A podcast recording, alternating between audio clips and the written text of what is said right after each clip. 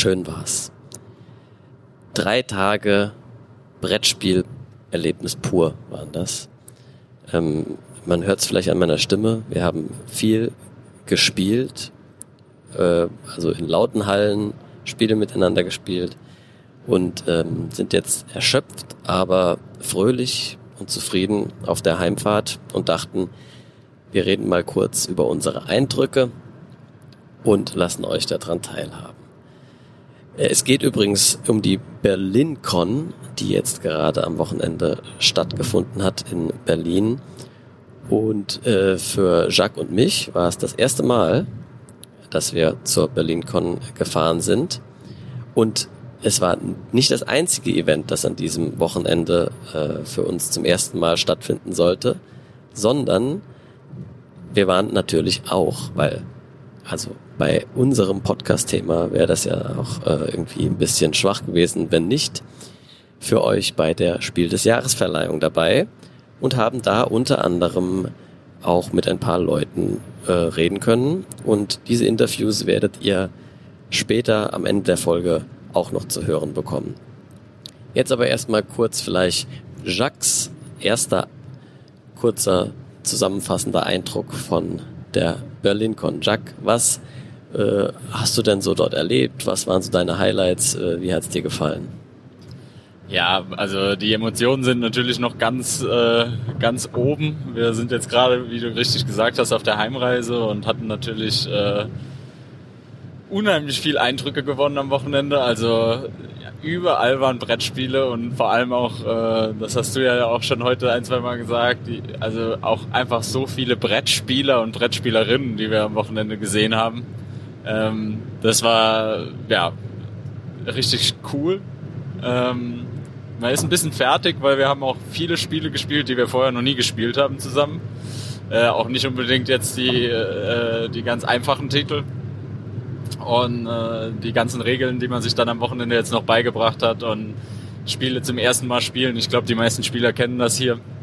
Äh, das ist immer ein bisschen auch Lernen by Learning by Doing und äh, sorgt natürlich dafür, dass auch so ein schwieriges Spiel wie zum Beispiel Golem, um jetzt schon mal eins zu nennen, was wir am Wochenende gezockt haben, ähm, natürlich noch äh, ja noch schwieriger ist als wahrscheinlich beim zweiten und dritten Mal, wo man es spielt.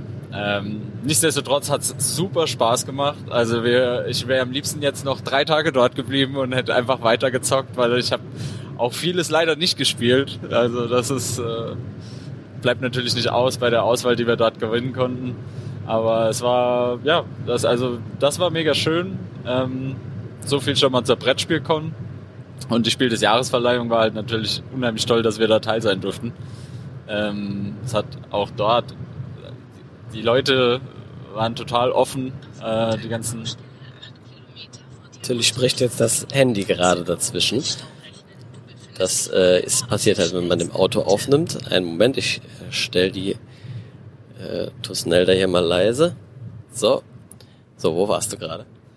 Ja, wir haben dort unheimlich viele coole Leute kennengelernt, wie du, wie wir, ein paar von denen werden wir später auch noch hören. Ähm, aber wir haben auch noch zwei, drei andere kennengelernt, die wir jetzt vielleicht heute nicht mehr, äh, die wir nicht interviewen konnten oder wo einfach nicht der, der Zeitpunkt dafür war. Aber die Veranstaltung an sich auch einfach mal live zu sehen war, war cool. Also ist schön gemacht. Die Gastgeber vom Spiel des Jahresverein machen da eine schöne Show und äh, bieten auch einiges für die Presse und die Gäste, die dann dazukommen. Äh, es war unheimlich schön, die Autoren äh, in dieser Spannungskurve mitzuerleben. Also die vor der Verleihung sind alle noch sehr aufgeregt, aber schon euphorisch, weil natürlich auch die Nominierung schon eine große Auszeichnung ist. Ähm, dann werden sie auf die Bühne gebeten und äh, freuen sich natürlich auch, kriegen zwei, drei Interviewfragen und dann geht es halt zur Verleihung und dann freut sich natürlich am Ende nur noch einer oder eine. Ne? Und äh, das sieht man natürlich auch. Das ist dann, tut mir dann auch immer ein bisschen leid für die anderen. Aber es war auch schön, gerade zum Beispiel äh, die Leute von Eu, Oink, denen hat man am Anfang angesehen, dass sie ein bisschen enttäuscht waren, aber die haben sich dann später auch mit ihrer Urkunde zur Nominierung hingestellt und haben, äh, haben sich auch da, da ihren Stolz präsentiert, den sie auch haben können. Also Äh, natürlich, wie gesagt, die Nominierung ist auch meines Erachtens schon eine Riesenauszeichnung und gerade für einen kleinen Verlag ist das eine tolle Sache und es war schön, auch das zu sehen. Ja, dann gebe ich doch mal das Wort an dich. Wie waren dein, deine Eindrücke, Fabian, von der Brettspielkon und der Spiel des Jahresverleihung? Also, wie man an deinen Ausführungen gerade schon gemerkt hat, haben wir halt auf der BerlinCon hauptsächlich gespielt. Aber trotzdem sollte man natürlich mal für alle, die die BerlinCon noch nicht kennen, noch erwähnen, dass das nur der halbe Spaß ist an der BrettspielCon, denn äh, BerlinCon, denn äh, es gibt natürlich auch äh, eine eineinhalb Hallen voll gepackt mit Ausstellern, die ihre neuen und alten Spiele vorstellen. Man kann dort also Spiele testen, teilweise auch Spiele, die noch gar nicht verfügbar sind, also so ein bisschen Preview, Hunting machen quasi. Es gibt natürlich auch äh, also Spielehändler, es gibt äh, Spielezubehör, die, das man kaufen kann, vom Brettspieltisch bis zum kleinen Tokenbehälter kann man da alles finden. Ähm, für Essen und Getränk ist natürlich auch gesorgt. Also es ist ein allumfassendes, äh, komplettes ähm, Brettspielerlebnis, das man da hat, äh, an, wo es wirklich an nichts fehlt. Aber äh, wie gesagt, wir haben halt hauptsächlich gespielt, wie die meisten, glaube ich.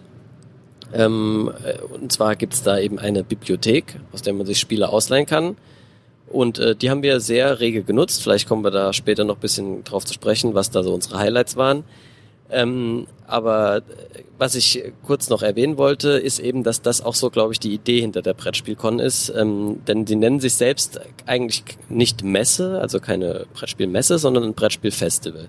Und genauso fühlt es sich eigentlich auch an. Also es ist einfach äh, ein Riesenhaufen Leute, die zusammenkommen, um da Brettspiele zu feiern. Und äh, zwar nicht so messemäßig halt quasi rumzulaufen und sich so viele wie möglich zu kaufen und neue Sachen zu sehen und viel eher so auf dem Marketing-Schwerpunkt quasi das Ganze ausgerichtet zu haben, sondern es ist ein riesiges Spielfest, ähm, bei dem man auch, glaube ich, gut äh, neue Freunde finden kann, neue Leute kennenlernen kann und äh, also ich kann jedem nur empfehlen, da äh, mal vorbeizuschauen, äh, wenn er, äh, er oder sie Zeit und Lust am Brettspielen hat. Ähm, Genau, also dann vielleicht machen wir kurz die Brettspielkon mal zuerst und dann kommen wir gegen Ende nochmal zur Spiel des Jahresverleihung zurück. Ähm, was, äh, also wir haben am ersten Tag, fangen wir mal an, am ersten Tag, da gibt's abends direkt eine äh, äh Game Night. Der geht von, von 18 bis 24 Uhr, glaube ich. Kann man sich da hinsetzen und seine eigenen Spiele spielen oder eben Spiele aus dieser Spielebibliothek. Und die ist relativ groß, finde ich. Also da wird auf jeden Fall für jeden was dabei sein. Auch mehrere Titel. Und so haben wir direkt am ersten Abend äh, losgelegt mit Dune Imperium, das wir ja auch schon in der letzten Folge genauer besprochen hatten. Und da hatten wir eben das Glück, dass wir dort auch die Erweiterung Rise of X ähm, ausprobieren konnten. Und ich würde sagen, das war ein voller Erfolg, Jacques, oder? Also mir hat's mit Erweiterung noch mal besser gefallen als vorher. Äh, ja, ich, also ich muss auch sagen, die Erweiterung gibt dem Spiel noch ein bisschen was, was es vorher nicht hatte. Es bringt noch ein bisschen Varianz rein, die mir, äh, ja, die gut gefällt. Und ich muss auch sagen, die Erweiterung hat mir sehr gut gefallen, ähm, war ein Upgrade. Und äh, ja, war aber natürlich auch wieder direkt ein bisschen dickerer Titel. Also ich weiß nicht, wir haben, glaube ich, drei Stunden fast gespielt. Ne? Ein Spieler von unserer Gruppe kannte es noch nicht. Das heißt, wir hatten auch da ein bisschen Regel erklären dabei. Aber ich meine, wir haben es ja das letzte Mal besprochen, die Erweiterung bringt eigentlich hauptsächlich ähm, zwei Sachen mit sich, oder beziehungsweise drei Sachen, gerade aus äh, Sammlersicht natürlich auch noch neue Charaktere, was immer cool ist, finde ich. Also die würde ich auch im Grundspiel, glaube ich, einbauen und mitspielen, wobei der eine, glaube ich, nicht funktioniert.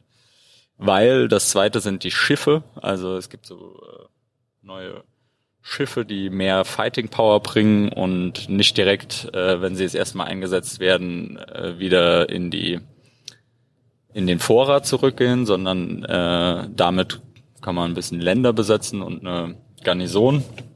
Äh, und sie kommen danach wieder in die Garnison zurück. Also so kann man auch Truppen behalten, wenn man sie mal im, Ein im Konflikt eingesetzt hat. Und äh, die dritte Erweiterung, und das ist, würde ich sagen, das, was mir mit am besten gefallen hat.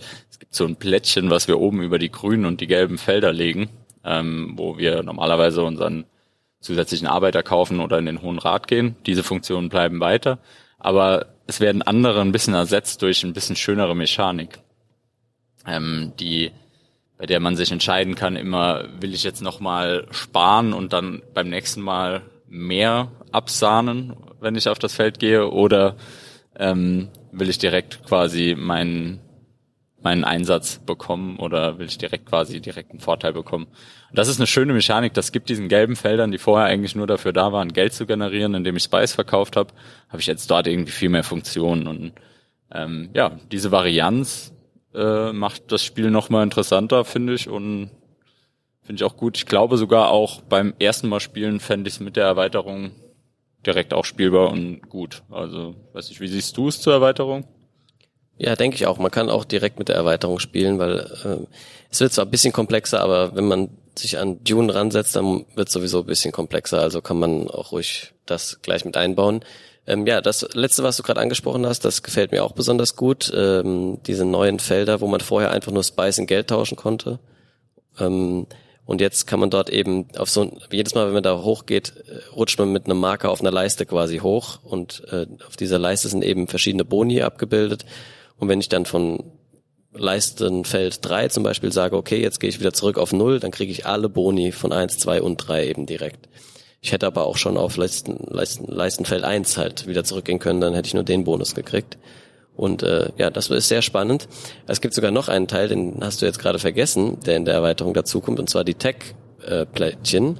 Äh, es gibt noch ein extra Board, das neben dem Feld liegt, und da kann man eben hingehen, um sich so Technologien zu kaufen, die die dann einmalige oder dauerhafte äh, Vorteile im Spiel bringen, was auch einfach mehr Varianz ins Spiel reinbringt. Und das, äh, also alle drei Sachen, die da neu sind, die Schlachtschiffe, die Tech-Dinger und diese Leiste da oben, äh, machen das Spiel einfach noch cooler. Äh, es war auf jeden Fall ein voller Erfolg. Der nächste Erfolg kam dann direkt hinterher, weil wir waren alle ne, bisschen angereist, müde, haben dann Dune gespielt, es äh, war ein bisschen äh, arg viel Gehirnschmalz verbraucht und dann dachten wir so, jetzt holen wir uns mal was zum Auflockern. Und da hatte Jacques vorher in einem Video auf der Zugfahrt äh, äh, Riffraff äh, als Empfehlung bekommen. Das haben wir uns dann geholt und äh, das war genau das Richtige für diese Situation. Also so als Auflockerer nach einem harten Game kann ich das einfach komplett immer empfehlen. Bei Riffraff bauen wir ein, ja, ein Schiff auf, ähm, aber das Besondere an diesem Schiff ist, dass es, äh, es hängt quasi in einer Aufhängung und unten an dem Schiff ist quasi als Gewicht so eine Metallkugel angebracht, so dass das pendelt quasi. Ja, also dieses Schiff, das ist wie so eine Wippe äh, und ja, dann kriegt jeder Spieler so Holzteilchen in allen möglichen Formen, so das ist eine Maus und ein Affe und äh, Kisten und Fässer und solche Sachen und äh, außerdem Karten von eins bis zehn und dann spielt jeder so eine Karte aus und der mit der höchsten Nummer muss zuerst eins seiner Teile auf dem Boot platzieren und zwar an einer bestimmten Stelle, dass auch über diese Nummer festgelegt wird. Und das macht man reihum. Und äh, es geht einfach nur darum, dass man halt äh, nicht möchte, dass da Sachen runterfallen, wenn man was Neues drauflegt. Und äh, wenn das nämlich passiert, dann gehören alle diese Teile dir und du hast halt äh, viel mehr Teile als vorher und gewonnen hat natürlich der, der äh, als erster keine Teile mehr hat. Und das ist schon das ganze Spiel. Das klingt ganz äh, banal und simpel, aber es ist einfach mega lustig. Es haben auch sich äh, Zuschauer um uns herum gebildet, die uns dann dabei zugeguckt haben teilweise, weil wir wir haben natürlich auch äh, wir waren auch sehr laut und enthusiastisch und begeistert dann dabei. Ähm, aber es ist auf jeden Fall ein tolles Spiel und das, das werde ich mir auf jeden Fall holen, weil das das kann man auch eben mit jedem spielen. Das kannst du mit Kindern spielen, das kannst du mit Leuten spielen, die überhaupt nicht gerne Brettspiele spielen, weil das sowas ganz anderes ist und ja, also ich fand es einfach nur mega geil und ich glaube, dir hat's auch gut gefallen, oder? Ja, als du schon angefangen hast, über Riff Raff zu erzählen, ist bei mir schon direkt wieder das Lächeln ins Gesicht gekommen, weil es ist, also ich habe mich an den Moment erinnert, als wir, als ich das erste Teil auf Riff Raff draufgelegt habe und dann habe ich gedacht, ja, ich bin super smart, ich leg direkt diesen hängenden Affen hänge ich oben an das ganz, an das Teil ganz oben am Segel, dann wird der nächste Spieler, der dran ist, auf jeden Fall direkt schon mal den Affen wieder abräumen, weil es ist ja unmöglich, dass der hängen bleibt. Ja, und dann haben wir, glaube ich, irgendwie 15 Teile da drauf gelegt, ohne dass eins runtergefallen ist. Und dann dachte ich schon so, okay, da fällt nie eins runter, ne? Also das, das Ding, das haben wir jetzt so sicher. Wir haben alle schweren Teile in der Nähe vom Mast. Das Teil, das ist für immer in Balance. Und es gibt noch so eine Regel, in der kann man im Prinzip Push Your Luck, das ist so ein Push Your Luck Element. Ähm, du kannst, wenn auf einem der Teile schon, also auf einem der Schiffsteile schon ein Teil von dem Proviant oder dem Ballast, wie auch immer man es nennen will, äh, liegt, kannst du, äh, Ladung würde ich sagen, ist eigentlich das richtige Wort, kannst du dort entscheiden, ob du ein Teil oder zwei Teile drauflegen willst. Und das musst du aber machen, bevor du das erste drauflegst. Und dann habe ich natürlich gedacht, ja, ich leg zwei Teile drauf, weil ich will ja gewinnen. Ja, beim zweiten Teil sind mir dann 15 Teile entgegengekommen und ich hatte einen ganzen Berg an, an Ladung vor mir und natürlich meine Siegchancen komplett zerstört. Aber also beim ersten Teil dranhängen hatte ich schon irgendwie ein Lachen auf dem Gesicht, weil das Spiel so witzig ist. Ähm, und es geht dann, es ging die ganze Zeit so weiter. Wir wollten es auch das ganze Wochenende nochmal spielen, aber ähm, ja, war die ganze Zeit ausgeliehen und ich glaube auch zu Recht. Und was auch witzig war, also an der ersten Game Night, wir haben das ja dann zu viert gespielt und das Spiel sieht anders aus. Es sieht irgendwie vom Design her nicht aus wie ein normales Brettspiel, weil einfach dieses Schiff da steht, alles wackelt. Und wir standen dann um den Tisch und es kamen die ganze Zeit Leute dazu und haben zugeschaut, weil sie es auch so interessant fanden. Und das war natürlich auch schön am ersten Abend irgendwie. Ich habe dann auch zwei, drei Leute kennengelernt an dem, genau in dem Moment. Mit denen habe ich das ganze Wochenende mich immer wieder zwischendrin ausgetauscht, was sie so für Spiele gespielt haben und so. Also es ist, äh, es war auch einfach ein gutes Spiel, um am ersten Abend mal ein bisschen aufzufallen und vielleicht mit dem einen oder anderen ins Gespräch zu kommen. Und ja, also tolles Spiel. Ich will es mir auch auf jeden Fall holen, gerade auch mal mit Nichten und Neffen spielen und das, äh, ja, voller Erfolg. Eins meiner absoluten äh, Lieblingsspiele, die ich am Wochenende gespielt habe, würde ich sagen. Jetzt überlege ich gerade schon die ganze Zeit, was wir dann danach noch gespielt haben und mir fällt es nicht mehr ein. Kommst du da gerade drauf?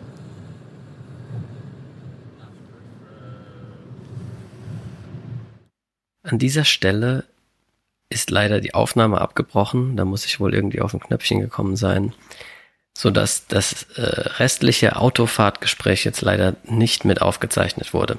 Das ist aber vielleicht auch gar nicht so schlimm, denn wir haben uns da auch ein bisschen zu sehr in den ganzen verschiedenen Spielen und unserer Berichterstattung über eben diese verloren. Und äh, das ist vielleicht auch ein bisschen langatmig geworden. Deswegen lasst mich das kurz zusammenfassen. Die BerlinCon ist der Wahnsinn. Also ich kann jedem nur empfehlen, dahin zu gehen. Wir hatten mega viel Spaß. Ähm, sie beschreiben sich selbst ja als ein äh, Brettspiel-Festival und nicht als Messe und genau das ist es auch. Es ist einfach nur purer Spielspaß äh, drei Tage lang. Man kann sich Spiele ausleihen, man kann neue Spiele testen ähm, und das Spielen steht wirklich im Vordergrund. Also ja, es ist ein, ein großer Spaß. Es gibt zum Beispiel auch noch, was sehr äh, bemerkenswert ist, finde ich, äh, eine Prototypengalerie. Das heißt, da sitzen äh, Designer, Autoren, die ihre neuen Spiele als Prototypen vorstellen. Du kannst sie dort mit ihnen testen und wer weiß, vielleicht kommt dann drei Jahre später das Spiel auf den Markt und du warst einer der Spieletester. Das ist einfach ja so eine schöne äh, Schnittstelle für äh, Fans des Spielens und die Kreierenden dahinter. Und ja, ist einfach eine tolle Veranstaltung. Ähm, geht dahin. BerlinCon einfach nur geil. Und zur Spiel des Jahresverleihung, bevor ihr jetzt gleich die Interviews hört, ähm, ja, das war einfach mega interessant für uns natürlich, da einfach mal hinter die Kulissen schauen zu können und die ganzen Leute kennenzulernen, die wir aus diversen Podcasts kennen oder von YouTube oder eben natürlich auch die Leute von den Verlagen und die Spieleautoren.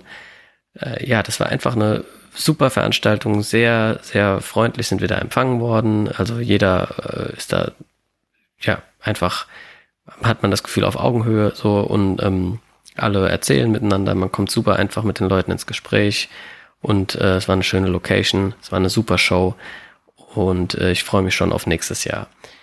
Äh, und jetzt gebe ich einfach auch direkt ab an die Interviews.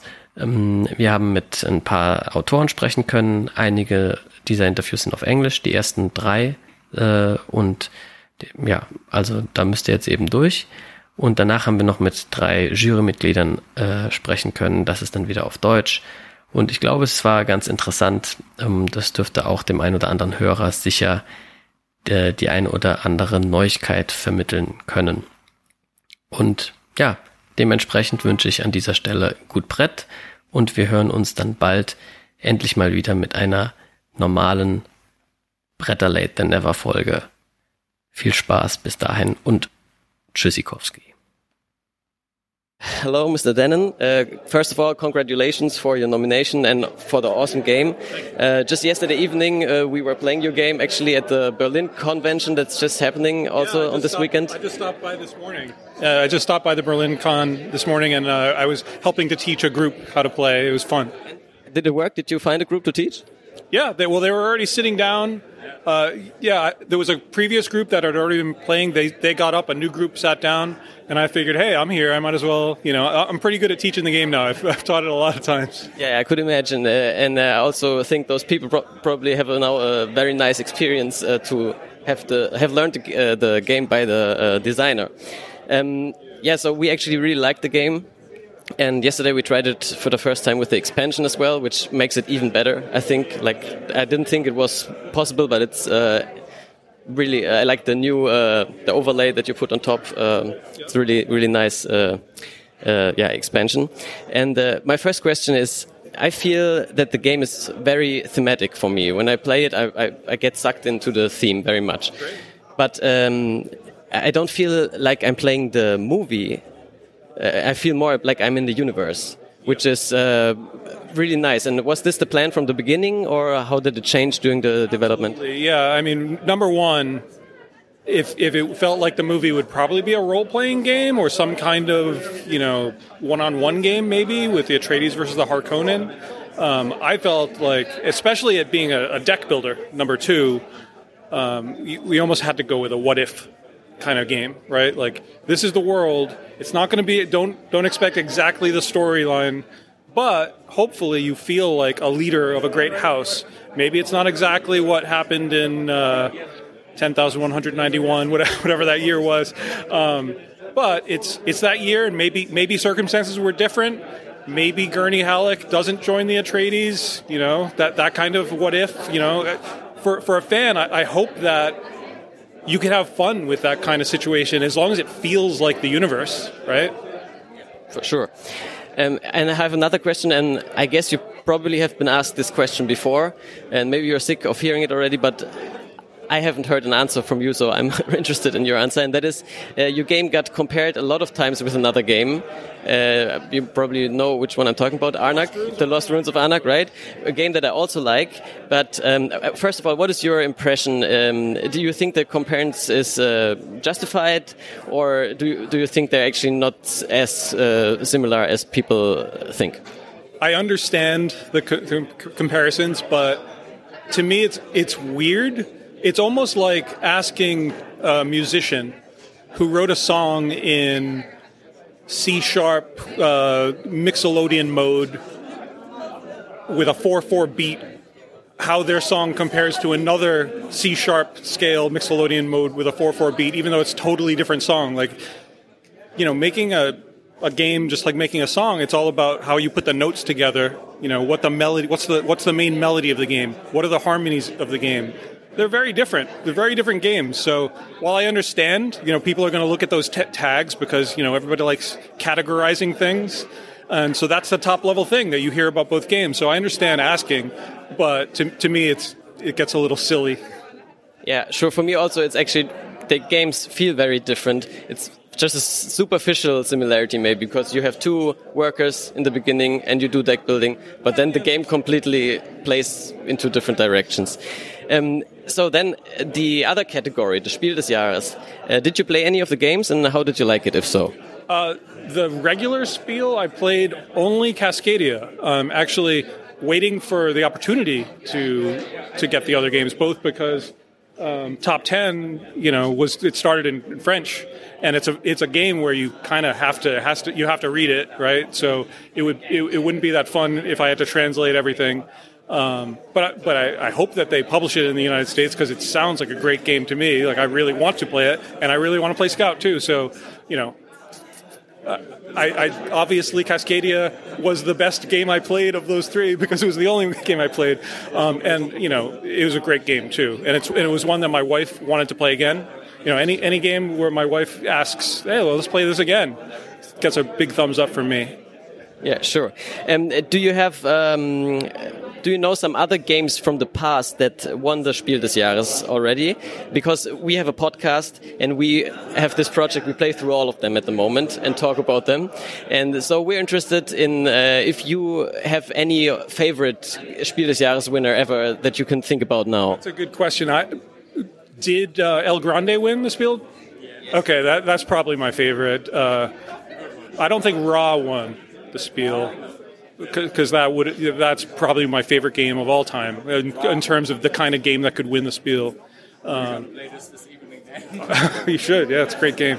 It's it's uh, it's a great Euro game that has a lot of excitement to it, which is which I love, and that's what I try to do with my game designs is to add inject you know excitement and like whoa you know surprise.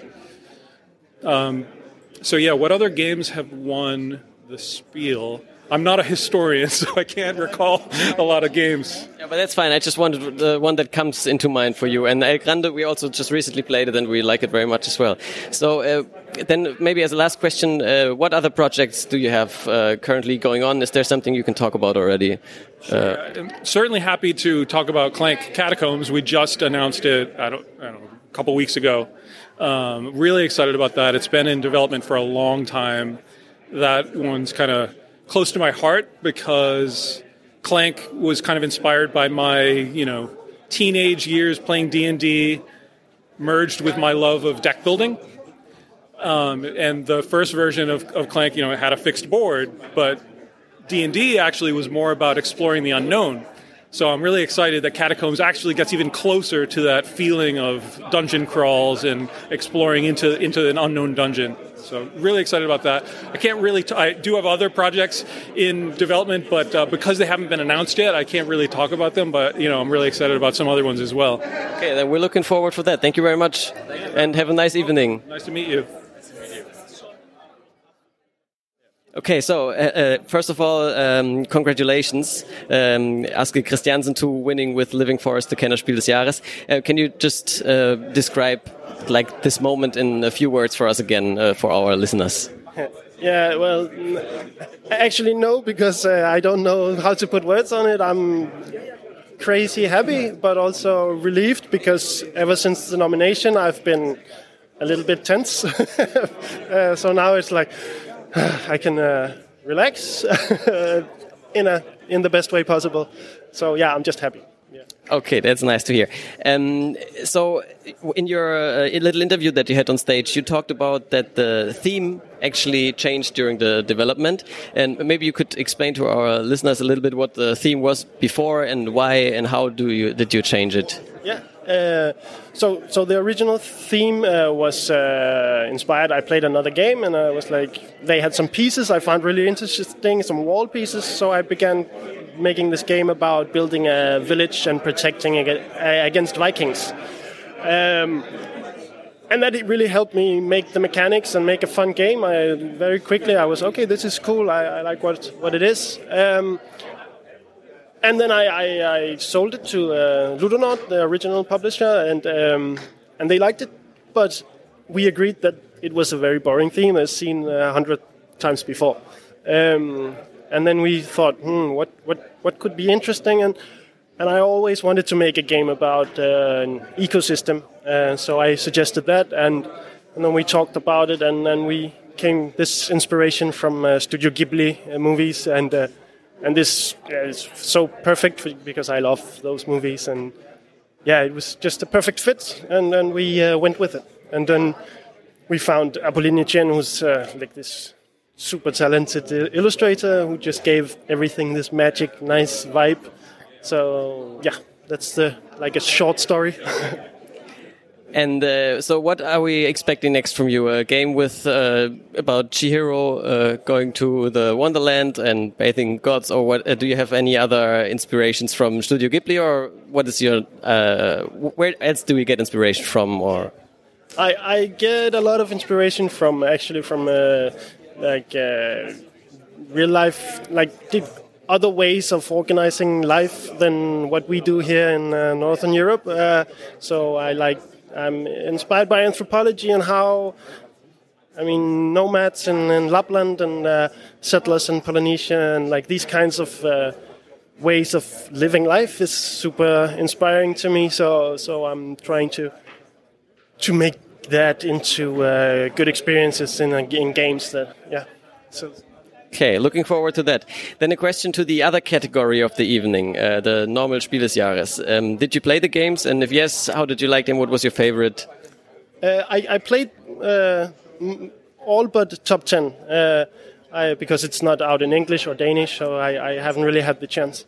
Uh, I I like so I played Scout and Cascadia. I really liked them both. Uh, I had maybe uh, hoped for, for Scout because uh, I have a lot of respect for Oink games and I think it's a, a very cool little uh, game. But Cascadia, it's so popular and a lot of people love it, so I think it's it's a good choice for the award to get it out so a lot more people can have a good experience with a very good game. So yeah, uh, yeah, I, I, I think it's very and like if I can return to my own uh, uh, category, uh, I I have very much respect for Dune and, and Cryptid. I I'm a little amazed that I won in this because it's two of like Cryptid is a genius game uh, about deduction and Dune is just a really, really good uh, uh, like worker placement game that I think everybody loves, but it's maybe just a little bit too complex for this award.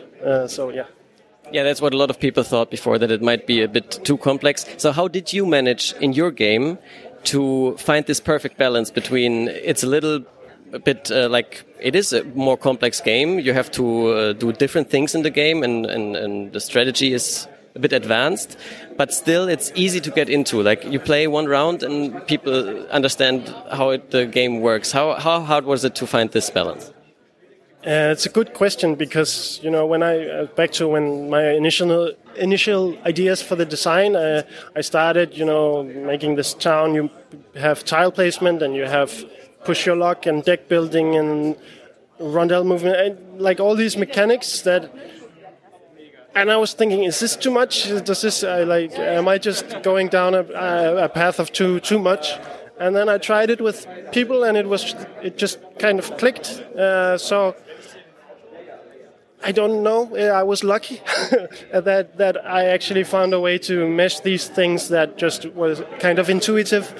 Uh, and then, of course, in the development, we had to uh, adjust some some of the trees were a little too complex to like uh, to work with easily. And um, but, but slowly we just said, okay, this is just a streamlined version, and uh, and it works. Yeah.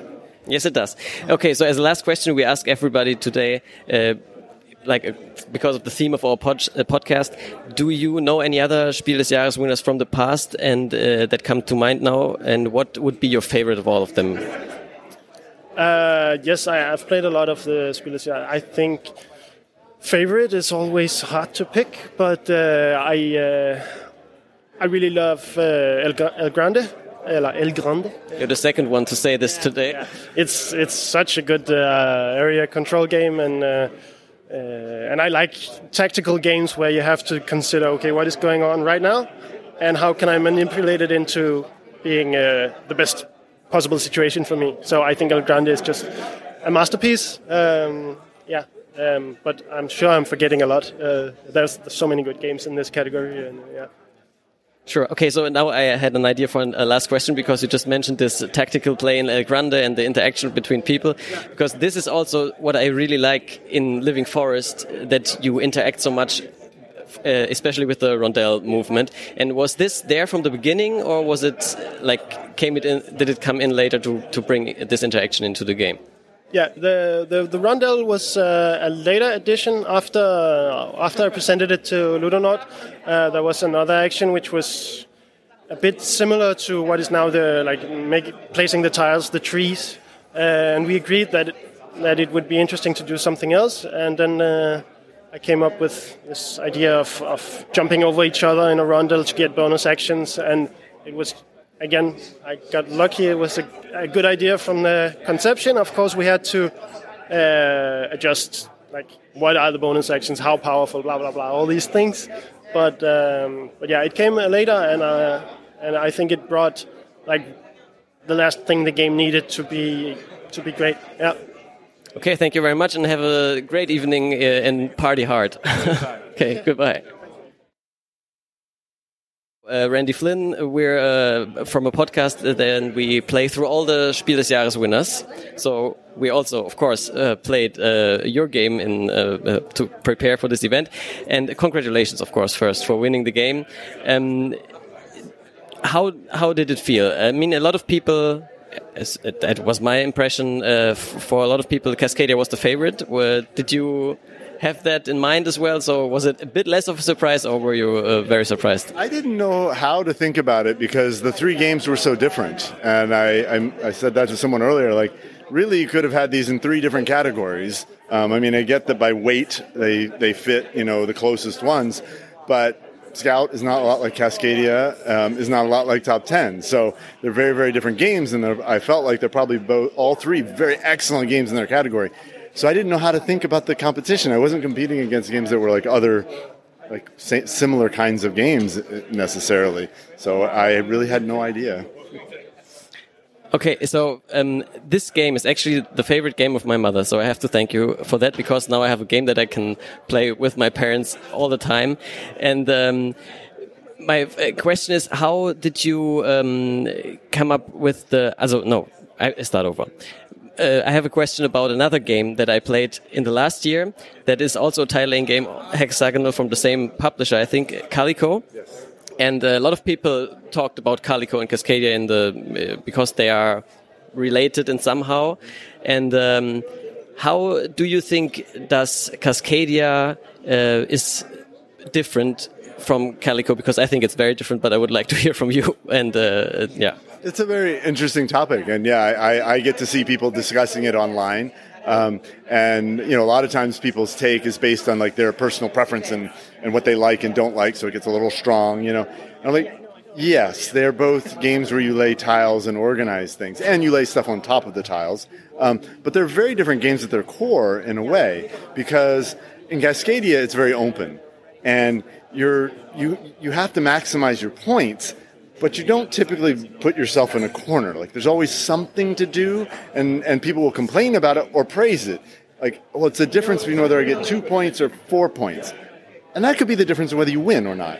Um, in Calico, it can be very different because if you play it all right, you're going to get a heck of a score, really, really good. But the chances that you get it right are, are hard, and you are very much at the whims of the tiles coming out. And knowing how to, to play so that you don't put yourself in that corner is, is very hard. I am not very good at Calico. Despite playing it a lot, I am not very good at it. Um, I'm not the best Cascadia player, but I actually am pretty good at it. Like I know how to play it better than I know how to play Calico, despite my best efforts. okay, that's actually actually a good link as well to my next question, because I also feel like luck doesn't play such a big role in Cascadia as, for example, in Calico. Because in Calico, if the, the right tile doesn't show up, it doesn't show up in the end. But in Cali uh, in Cascadia, uh, you can always do something else, and also there are the uh, what is called in English nature tokens. Um, so were the nature tokens part of the game from the beginning, or did you did it come up later to to deal with maybe this problem? Um, no, the nature tokens were not in the game originally. They came out of when we added the, the paired drafting or the packet drafting, where you have to take the two of the same. Um, and to the point that that can be very punishing. Um, but it seemed like just adding it like that, it was maybe too punishing for the game we wanted to create. And so the nature tokens kind of came out of that. Was something to say, well, how do we mitigate that a bit? Because there was a lot of it in Cascadia was we wanted, yeah, there's luck. There has to be luck. You're, you're, you're drafting tiles that come up randomly, you know, tokens that come up randomly from a bag. But it was, you know, well, how do we mitigate that luck or give the players the agency to mitigate that luck um, and, and give themselves a better chance? And that's really where the nature tokens came from they were very simplistic at first, and then as we moved them along, I think we got them dialed into exactly what they what they needed to be, how you earn them and how you use them, you know, balanced out pretty well. Okay, so uh, apart from Cascadia, what other projects are coming up? Do you have anything that you can talk about already? So in September, October on GameFound, Crafty Games will be putting out Tabriz, which is uh, will be my next public design, and it's a worker movement game where you are uh, gathering materials off the, the, the, bazaar, moving through shops and traders and gambling establishments uh, to collect materials to make to meet commissions to weave Persian carpets. Um, and it's actually the first game that I publicly play tested. Um, so I did that well before Cascadia. Actually, it was signed well before Cascadia was even an idea. So it's been much longer process to get it in there and it's going to be a very different game. It's going to be much more deluxe, uh, you know, game, and uh, I'm really looking forward to, to, seeing how that does. So it's a little bit of a passion project. Okay, me too. That sounds very interesting. Um, now let's look at the other category today, the Kennerspiel des Jahres. Did you play the games, and if yes, did you like them? Uh, did you do you have a favorite? The only one I've been able to play is Cryptid. Um, top 10, I think, still isn't available in English, or maybe recently became available. We haven't been able to get it anyway. Um, Living Forest, I, I, had not seen around yet. I mean, I was aware of it, so I didn't. I did not get a chance to play it. Um, Cryptid, I got to play um, at Gen Con a few years ago, and then I played it again. I think two more times, and I love Cryptid. so I can't compare it to you know, the other ones, but I think Cryptid is an amazing game. And and the thing that I tell people about Cryptid is it has mechanics that I often think that's probably not for me. You know, it's just not just not my kind of game like you know all this deduction and stuff. I was like, I'm not sure that's for me. And I sit down and play it, and I'm just wowed by the game. You know, I, I finished the game, and I'm like, I love how this works. And to me, that's when I really know the designers have done an excellent job. It's something where I don't tend to care for that mechanic, and yet I love the game. They have dialed it in so well. My other example for that is always Quacks of Quedlinburg. Whole bunch of things in that game that I'm kind of lukewarm on, but the way they put that together is is amazing, and it and it works with so many different groups too that I love it. We just played it with my son for the first time, and I was pretty sure he was going to really enjoy it, and he did. He really liked it a lot. So. And uh, then there's Dune Imperium still. You didn't mention. Did you uh, get, have a chance to play this? I did. I did the looking like this, and yes, you're. I'm sorry. No, I have played Dune Imperium. I actually I, I own Dune Imperium, um, and I, I like it actually quite a bit. I, I love worker placement games. Um, I do love the, the Dune, you know, novels um, and the movies somewhat. Uh, and uh, and so I really really enjoy enjoy Dune Imperium a lot. I don't get to play it quite as much. Our full group isn't as enthusiastic. Like half of it loves it, and half of it, eh, you know. Um, and that you know the Dune IP doesn't sing with everyone, um, but for those that it does, I think it turns out really really well. So I actually quite like Dune Imperium. So, as last question, uh, we ask everybody uh, tonight because we talk in our podcast about all the Spiel des Jahres winners ever. Do you have any other Spiel des Jahres winners from the past that you really like that you can think about now, and what's maybe your favorite if you have to pick one? Um, I don't even know if I could list all of them. I, I, do. I own several of them. I played quite a few of them. Um, but the one that jumps to mind when you say that, and honestly, I'm not even going to remember which award it, it, was in, was Seven Wonders. Um, Seven Wonders was like a, we started board gaming with Carcassonne and Catan and you know so very uh, straight up you know let's do the main games. And um, seven wonders was kind of part of our like second round of games that came in that i think really helped us go from casual board gamers to we really love playing board games all the time. As, and i think it was that and ticket to ride as well were two of the ones that we really dialed in on and played a lot of so. In fact we played seven wonders again a week, a week ago i think or two. Yeah i also played all the time with my family. It's another one, Cascadia and Seven Wonders. Uh, I can play with my parents, and actually, it was the first ever Kennerspiel uh, winner, and so so it took probably also some part in creating this award. And yeah, it's for sure a, a milestone in, in the board gaming history. So thank you very much, and have a nice evening. Thanks, you too. Enjoy your evening. Stimmt das ja gar nicht. Eine bekannte Stimme steht neben mir. Das Gesicht ist mir erst seit heute bekannt. Also in Real Life zumindest. Von Bildern kannte ich es natürlich äh, schon. Und auch unsere Hörer kennen ihn vielleicht schon aus unser, einer unserer letzten Folgen, nämlich Stefan Kessler, Jurymitglied beim Spiel des Jahres. Hallo. Ähm, äh, Stefan, äh, warst du, wie überrascht warst du von den Ergebnissen, wenn überhaupt? Ähm, ja, sag mal so deine Eindrücke. Ja, hallo erstmal. Ich finde auch toll, eure Gesichter jetzt zu sehen, weil für euch ist es ja jetzt, ihr kennt mein Gesicht schon, aber ich sehe es heute zum ersten Mal. Ich habe es ein bisschen anders vorgestellt, aber das ist immer das Spannende. Ähm, ich bin noch ein bisschen aufgedreht, muss ich sagen. Also ich bin sehr nervös auch immer noch dabei. Ich finde, man spürt das auch im Raum. Also diese Anspannung und diese Emotionen, die dann so dabei sind. Und das Tolle ist, dadurch, dass ich vorne stehen darf und das Ganze ja präparieren darf, weiß ich schon eine Stunde vorher. und dann kann ich mich ein bisschen relaxen, weil ich weiß ja, was passiert.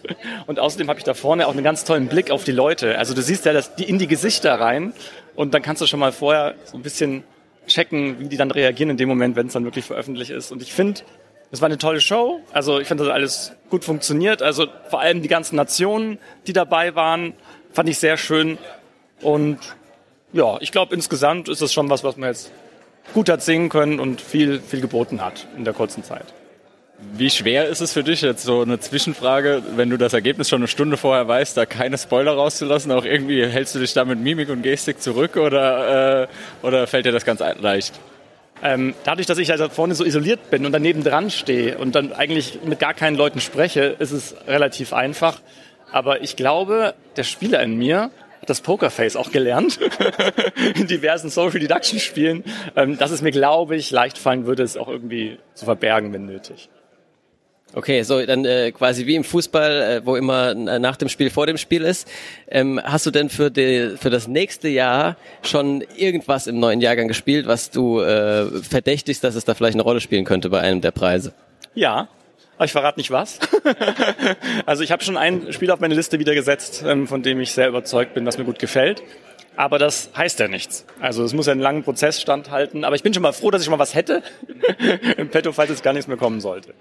Äh, ist es denn generell so, dass die Spiele, so ist ein bisschen wie bei der Oscarverleihung, äh, die Spiele, die früher rauskommen in diesem, in der Saison sozusagen, äh, vielleicht das Problem haben, eher schon wieder in Vergessenheit zu geraten oder nicht mehr diesen Wow-Effekt der Neuheit äh, zu haben und ähm, äh, ist es vielleicht deswegen auch so, dass, denkst du, Verlage bringen die Spiele extra zu bestimmten Zeitpunkten raus? Also ich meine, klar, mit den mit Essen und so sowieso, aber spielt, also spielt das äh, veröffentlich, äh, der Veröffentlichungszeitpunkt generell eine Rolle bei dem Preis? Ich würde sagen, Qualität ähm, zahlt sich aus und überdauert. Ich meine, und gerade in diesem Jahrgang kannst du es ja sehen. Ich meine, Dune Imperium haben ja manche zum alten Jahrgang noch gezählt. Also, und das ist trotzdem auf unserer Liste geblieben. Also, wenn ein Spiel gut ist, dann bleibt es halt auch da drauf. Ähm, und dann haben wir, äh, für die Verlage selber kann ich natürlich nicht sprechen, ob die da irgendwelche strategischen Überlegungen haben. Aber wenn du dir anguckst, wie das gerade momentan schwierig ist, überhaupt die Spiele rechtzeitig irgendwo ankommen zu lassen und irgendwie zu haben, kann ich mir nicht vorstellen, dass ein ähm, Verlag das irgendwie künstlich zurückhalten würde. Ähm, ich glaube eher andersrum, dass ein Verlag vielleicht noch denkt, in diesem Jahr will ich unbedingt dieses Spiel noch drin haben oder sowas. Ich meine, Cascadia war ja auch ganz knapp. Also ist es veröffentlicht worden noch kurz vorher. Und wenn das nicht rechtzeitig gekommen wäre, ähm, wäre nicht drin für dieses Jahr, sondern für den nächsten Jahrgang. Ähm, also was die Verlage machen, weiß ich nicht. Ich nur für unseren Teil schau dir Cryptid an. Cryptid habe ich ja im Englischen schon gespielt. Also könntest du ja auch sagen, rein theoretisch, ja, also Qualität überdauert. Also dann kriegst halt dann den den Fame, wenn es soweit ist. Okay, äh, dann hieß es vorhin, ähm, dass die Spiele in einer großen Konkurrenz von circa 300 äh, Neuerscheinungen standen. Wie viele, so über den Daumen gepeilt, von den 300 hast du äh, in dem Jahr spielen dürfen, müssen? 98 Prozent. Also ich bin bei knapp 300 ähm, Titeln, die ich gespielt habe. Ich habe eine Liste, wo ich das eben so führe und dann kann natürlich sein, dass ich jetzt zwei, drei da vielleicht drin hätte, die dann nicht zählen würden oder sowas, vielleicht eine Erweiterung, die ich gespielt habe oder sowas. Das kann vielleicht sein, aber ich habe ähm, wirklich relativ viel auch schmerzhafte Spiele gespielt, wo man vielleicht sagt, warum machst du das? Und aber irgendwie habe ich dann immer noch das Bestreben, mir alles mal mal zu spielen. Und wie viel von den äh, diesen 300 dann über den Daumen gepeilt fliegen direkt nach der ersten Partie raus und wie viel kommen erstmal in die nähere Auswahl? Also ist das eher so 90 10 Prozent oder eher 50 50? Also ganz viele spiele ich nur einmal. Also das ist, muss man schon so sagen. Sonst könnte ich es ja gar nicht schaffen ähm, in der Menge. Ähm, aber genau das ist der Grund ja auch, warum wir dann uns gegenseitig so ein bisschen austauschen und dann so gucken, was andere sagen. Und plötzlich ist so ein Titel, den ich vielleicht gesagt hätte, nicht interessant, sagt ein anderer, bei uns kam das voll gut an, dann hole ich den wieder raus. Also dann kriegt der wieder eine Chance, also sowas. Deswegen ist es ja so gut, dass wir so viele sind in unterschiedlichen Gruppen, das auch ausprobieren können. Wenn du mich jetzt fragen würdest, wie viele vielleicht, ich würde sagen 70 Prozent spiele ich einmal und dann ähm, vielleicht zweimal noch. Ich, also einmal ist wirklich sehr selten. Ich versuche zumindest ein zweites Mal immer noch. Aber dann wärst du 70 Prozent, würde ich schätzen. Okay, dann zum Abschluss eine Frage, die wir heute allen stellen. Und zwar von all den Spiel des Jahresgewinnern jemals. Ähm, welches, wenn du jetzt in diesem Moment einen Favoriten picken müsstest, welches würdest du dann nehmen? Nominierte dazu? Oder nur? Ja, um, ja, gerne. Dann, also mach mal mit einen, der, der es gewonnen hat und aber auch gerne dann den Nominierten, der dir noch besser gefällt. Nominiert ist Terraforming Mars. Hätte dann in einem Vorzug. Und ähm, wenn es jetzt die Gewinner sein sollten, würde ich Just One nehmen. Ja, also weil ich finde es immer noch so super und es, das hat wirklich überdauert, also auch so viele Jahre und das kannst du mir immer noch mitgeben und ich finde es immer noch toll in den Gruppen und was da entsteht, das würde ich jetzt so, so nehmen. Wo du gerade Just One ansprichst, da habe ich noch eine Frage. Und zwar, ähm, mich hat ein Spiel, das auch im Rennen sozusagen um das Spiel des Jahres öfter genannt wurde, immer ein bisschen an Just One erinnert, äh, nämlich äh, So Clever. Ähm, hat das in den Juryüberlegungen auch eine Rolle gespielt? Ähm, und ähm, wie, äh, also kann, hat es vielleicht damit was zu tun gehabt, dass Just One äh, erst vor kurzem gewonnen hat, dass das gleiche Spiel jetzt nicht direkt nochmal, also nicht das gleiche Spiel, aber ein ähnliches Spiel nicht direkt nochmal äh, berücksichtigt werden würde? Ich finde das Spiel anders genug. Also ich hätte jetzt eher noch gesagt, dass es mehr Codenames ist, weil man ja auch so, ähm, sowas hat. Ähm, aber wir haben das ähm, für sich genommen gewertet. Also und weil ich finde, dass es nochmal ganz andere ähm, Spielpersonen anspricht. Also deswegen, ich, ich habe jetzt für mich, kann nur für mich sprechen, ja, das nicht in meine Überlegung mit einbezogen. Dafür fand ich es anders genug. Aber ich kann natürlich nicht für die anderen sprechen. Also weil wir haben halt unsere Abstimmungen und aus welchem Grund irgendjemand was dann Ja oder Nein sagt, das kann ich ja nicht reingucken. Also wenn sich jemand so denkt, kann es so sein, aber mir wäre es jetzt nicht besonders aufgefallen. Okay, und denkst du, dass generell so die der, der Jahrgang vorher vielleicht Einfluss auf den Jahrgang danach hat. Also wenn jetzt irgendwie ein Deckbuilding-Spiel gewonnen hat, dass dann im nächsten Jahr die Deckspiele vielleicht doch ein bisschen schwieriger haben. Also wenn ich ein Spiel bekomme, was herausragend ist, dann ist es mir egal, was in den letzten Jahren gewesen ist. Also wenn ich wirklich sage, das wäre total unfair, sonst wenn man in den Vorgang, also das Vorjahr mit einbezieht in das Ganze. Ähm, aber wenn jetzt Spiele irgendwie vielleicht gleich gut sind oder sowas, und Nuancen sind, dann kann man natürlich auch alles andere irgendwie in Erwägung ziehen. Aber prinzipiell ist für mich das Spiel muss so, wie es sein, für sich isoliert bewertet werden. Ähm, und wenn es herausragend ist, dann ist es herausragend. Okay, gut. Vielen Dank und noch einen schönen Abend. Danke. Im zweiten Pädagogen ähm, am Abend, an diesem Abend, nämlich mit Nico Wagner. Und der ist ja auch äh, Jurymitglied. Und ähm, außerdem wurde er in unserem Podcast ja mit allen Pädagogen zusammen schon mehrfach zitiert. Wir haben auch euer Gut Brett natürlich geklaut. Äh, oder äh, ja, imitieren das. Und ähm, ja, erstmal schön, dass du da bist äh, und bei uns kurz ein paar Fragen beantwortest. Ähm, die erste Frage, die gleiche wie für den anderen äh, Pädagogen. Äh, hat, bist du mit dem Ergebnis zufrieden? Hat es dich überrascht? Wie sind so deine äh, Gefühle äh, dazu gewesen? Ist jetzt natürlich, also erstmal Hallo natürlich.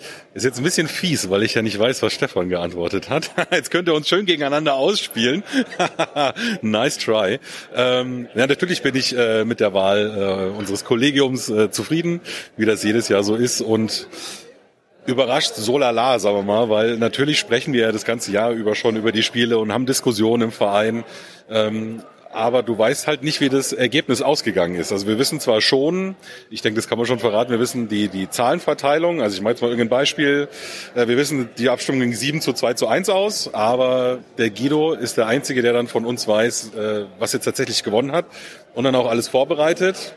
Und deswegen, wie gesagt, durch die Diskussion hat man eine Ahnung davon, aber so wirklich wissen tun es alle anderen auch erst, wenn dann der Vorhang hochgeht und dann da wirklich das Cover auf dem Pöppel ist. Okay, wo du gerade das Beispiel gemacht hast mit den äh, Abstimmungszahlen. Wir haben uns nämlich gefragt, was passiert eigentlich bei einem Unentschieden? Äh, das ähm, kann, denke ich mal, oder darf ich auch sagen, ich muss mal kurz überlegen, was ist so äh, in Ordnung, aber das hat der Harald mir selber schon mal in dem Podcast erzählt, also denke ich, ist es okay. Ähm, es ist tatsächlich so, dass ähm, der erste Durchgang läuft ohne eine Diskussion, weil die hatten wir eigentlich vorher schon und sollte es dann unentschieden geben, dann gibt es eine Diskussion. Der schlechteste in Anführungsstrichen Titel, also der, der die wenigsten Stimmen gekriegt hat, fliegt raus. Und dann wird nach der Diskussion nochmal abgestimmt. Und das kann halt dreimal passieren. Und wenn es dann nach dem dritten Mal immer noch unentschieden stehen sollte, dann hat tatsächlich die Stimme des Vorstands oder beim Kinderspiel ist es der Koordinator doppeltes Gewicht. Okay, dann ähm, äh, ich habe gerade bei Stefan das auch schon so äh, anmoderiert mit, äh, mit einer Fußballanalogie. Du bist ja auch Fußballfan, glaube ich, wenn ja. ich das richtig äh, in Erinnerung habe. Äh, nach dem Spiel ist vor dem Spiel. Das heißt, äh, die nächste Wahl steht ja äh, bald, also nicht bald, aber ähm, ihr müsst euch ja den, das ganze Jahr Gedanken darüber machen. Hast du denn vom neuen Jahrgang schon irgendwelche Titel gespielt, die äh, eventuell in Frage kommen können? Äh, weißt du doch, dass man dazu nichts sagen kann. Das hat der Steff bestimmt auch schon gesagt. äh, aber was ich natürlich sagen kann, ist, der Jahrgang geht so ungefähr bis 31. März. Bis dahin garantieren wir den Verlagen, dass das noch gesichtet werden kann. Es ist natürlich so ein bisschen eine schwammige, also wenn es jetzt am 2. April kommt und es ist ein kleines Amigo-Kartenspiel, dann kriegen wir das sicher auch noch ausprobiert. Aber der Stichtag ist so der 31. März und alles, was danach kam, ist schon wieder ein neuer Jahrgang und es sind bestimmt schon wieder, lass es 30, 40 Spiele sein, die ich da schon wieder ausprobiert habe.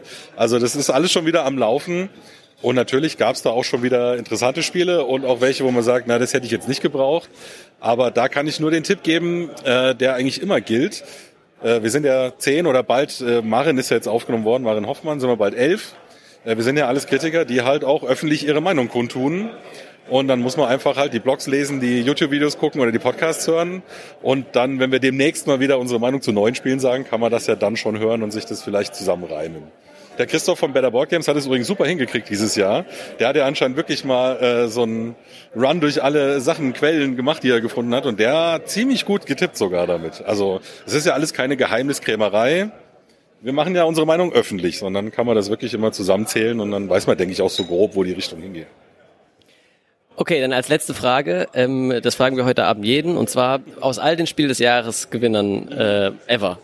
Ähm, wenn du jetzt auf dem äh, on the spot quasi einen Favoriten nennen müsstest, was würdest du da sagen? Spiel des Jahres jetzt oder auch Kennerspiel? Gerne beides.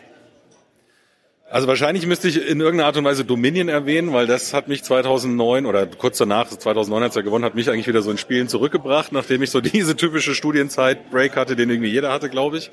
Also das ist persönlich für mich sehr wichtig. Ähm, Wenn es jetzt darum geht, was ist das beste Spiel, da müsste ich mal kurz überlegen.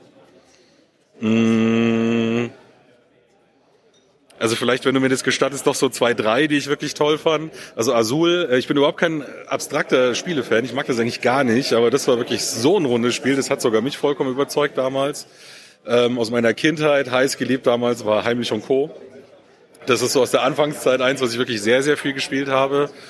Und ähm, Seven Wonders aus dem Kennerbereich vielleicht fand ich auch damals echt super, weil es halt mit so einer großen Gruppe funktioniert. Ja. Okay, vielen Dank. Dann merken wir uns auf jeden Fall mal Heimlich und Co. vor. Azul haben wir schon besprochen, aber für die Heimlich und Co-Folge Jetzt weiß ich auch, woher der Witz könnten wir ja vielleicht, genau, würden wir vielleicht äh, dann ja nochmal anfragen und vielleicht hören wir dich dann ja bei uns im Podcast irgendwann mal. Äh, sehr gerne und übrigens, äh, ich möchte euch noch beglückwünschen zu einem richtig coolen Format. Äh, also das ist eine coole Idee. Sage ich jetzt nicht nur, weil ich ja natürlich irgendwie ein Eigeninteresse dran habe, dass unser Verein hier beworben wird. Äh, hätte ich auch so, äh, unabhängig davon, als Hörer wirklich gerne gehört. Also coole Idee, freue mich auf weitere Folgen. Super, vielen Dank und schönen Abend noch.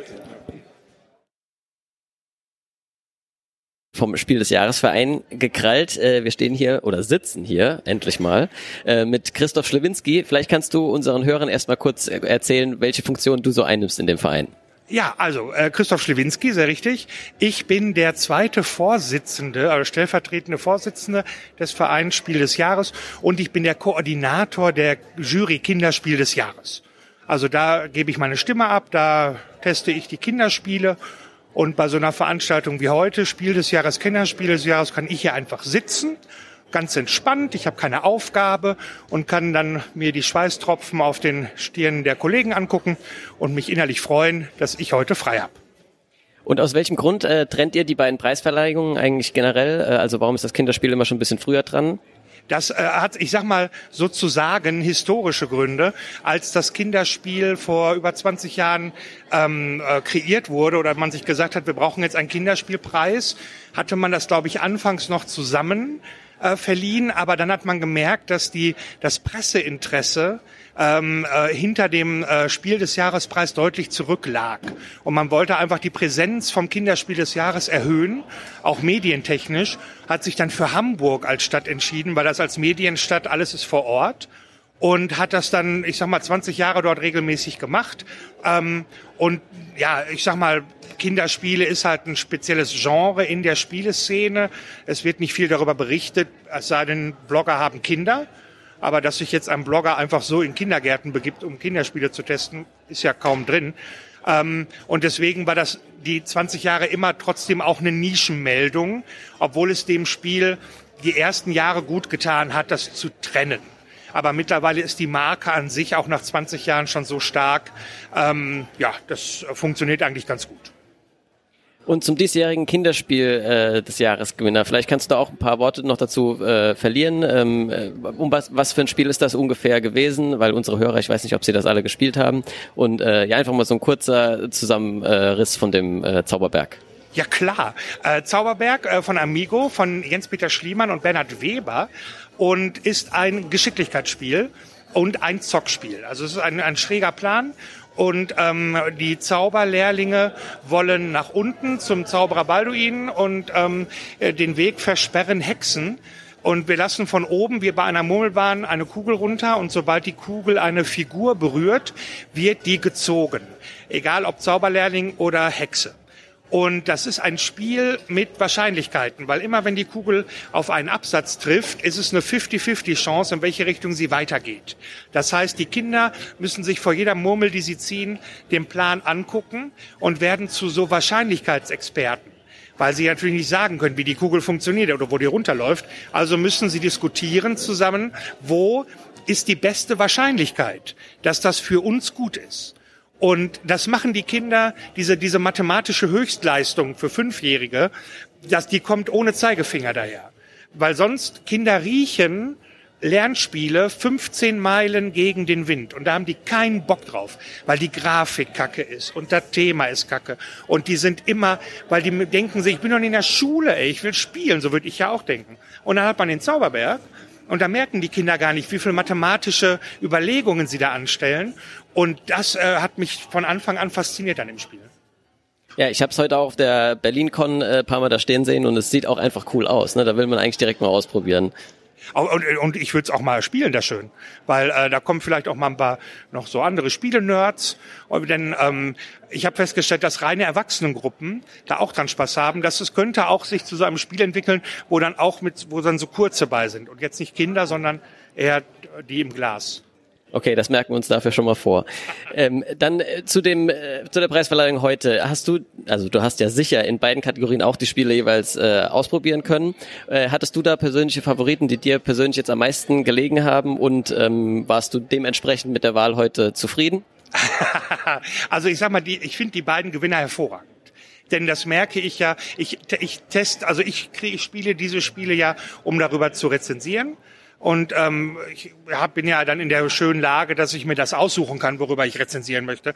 Die Kollegen bekommen das ja, die bekommen ja so viele Spiele zugeschickt, da könnte ich ja schon längst ausziehen und mir eine neue Wohnung nehmen, weil die alte wäre dann das Lager. Aber ähm, also die, die Spiele, also Cascadia sowohl als auch Living Forest sind genau die Spiele, die ich zu meinen Spielern mitbringen kann, zu meinen Mitspielern. Die haben so eine gewisse, entweder eine Leichtigkeit, die die anspricht, oder wie bei Living Forest, so, ein, so einen nächsten Schritt, den die machen wollen. Und ähm, das neben Scout, das ja auch äh, nominiert war zum Spiel des Jahres, äh, sind diese drei Spiele die, die von meinen Gruppen, und ich habe halt keine Hardcore-Leute dabei, am meisten gespielt wurden und immer wieder ähm, gefragt wurden. Und Top Ten, war, wir sind meistens zu dritt, selten zu viert. Deswegen ist Top Ten nicht so oft gespielt worden bei denen. Aber die paar Mal, wo wir es geschafft haben, haben die sich das sofort gekauft. Für den Fall, dass die mal, also insofern waren alle Nominierungen äh, dieses Jahr äh, toll. Auch bis auf Dune, Imperium, weil man da diesen Krieg führen kann und so. Und da gab es zwischen dem Ehepaar, da gab es, das war dann ein angespannter Abend. Ähm, außerdem hat der Herr Schlewinski als Dune-Nerd immer irgendwelche Karten hochgehoben und gesagt, Missionaria Protectiva, das ist im Buch folgendermaßen. Und dann hat er erst aufgehört, nachdem er sah diese leeren Augen seiner Mitspieler. Und dann hat er, dann, das kam dann nicht mehr auf den Tisch. Aber die anderen, also Cascadia und Living Forest, finde ich, sind zwar ausgezeichnet, ist eine ausgezeichnete Wahl. Gut, dann als Abschlussfrage, das haben wir heute Abend alle unsere Interviewgäste gefragt, aus all den Spiel des Jahresgewinnern, weil wir spielen die ja gerade alle durch. Wenn du da jetzt so kurz drüber nachdenkst, welches von allen Spiel des Jahresgewinnern ist dein allerliebstes? Dominion. Für Dominion kannst du mich immer wecken, egal wann. Und als ich das das erste Mal gespielt habe, da haben wir, und ich habe das Freunden vorgestellt, alle waren total begeistert. Ich habe mir versucht, die Regeln durchzulesen und bin an den Regeln zuerst gescheitert, weil ich mir nicht, ich konnte diese, diese Transferleistung nicht bringen, obwohl ich ja schon tausende Regeln gelesen habe, war nicht möglich. Dann bekam ich das erklärt. Und dann war super. Dann ging das ruckzack. Und wir waren am Anfang, haben wir, waren wir immer so, wir haben immer, wenn wir irgendwie einen Extrakauf hatten, immer noch einen Kupfer dabei genommen. Und wir hatten Kartenstapel, die waren so dick, aber wir waren total stolz. Bis ich irgendwann mal gegen einen gespielt habe, der hat die doofe Kapelle genommen. Und da dachte ich mir, was für eine scheiß Karte, ne? Da kannst du die Karten da weg, was soll denn das? Und dann hat der sein Deck da schlank gemacht mit und hat mich innerhalb kürzester Zeit, und ich dachte mir so, ach so, das scheiß Kupfer, warum nehmen wir das eigentlich immer? Und dann hatte das nochmal eine ganz andere Bedeutung bekommen. Deswegen ist Dominion sehr in meinem Herzen, weil ich das auf halber Strecke nochmal neu gelernt habe. Ja, man muss auch, also ich habe das zum Beispiel gelernt mit jemandem, der schon viel gespielt hatte und da hast du ja keine Chance am Anfang. Also das hat eine sehr steile Lernkurve einfach. Allerdings. Und es hat vor allen Dingen eins der wenigen Spiele, wo fast alle Erweiterungen geil sind. Es gibt wenig, wo man sagt, selbst die Alchemisten, wo man sagt, na, aber die sind auch nicht wirklich ganz kacke. Und äh, ich habe die letzte noch nicht gespielt, diese Verbündeten, glaube ich, ist es. Aber bis dahin, also das muss man auch erstmal schaffen, ne? dass man mit so neue Sachen wieder da reinmacht und dass das alles Spaß macht. Und also ich denke, mein Gott, was für ein Typ, ey, der sich immer noch Karten aus dem Gehirn rausbringen kann. Das ist ja unfassbar. Okay, dann vielen Dank, äh, dass du mit uns gesprochen hast und schönen Abend noch. Sehr gerne und äh, Grüße an die Hörer und immer schön einschalten und weitersagen, denn der Name ist ja wohl geil. Bretter Late and Never. Ich meine, will man da noch mehr, kann man nie mehr.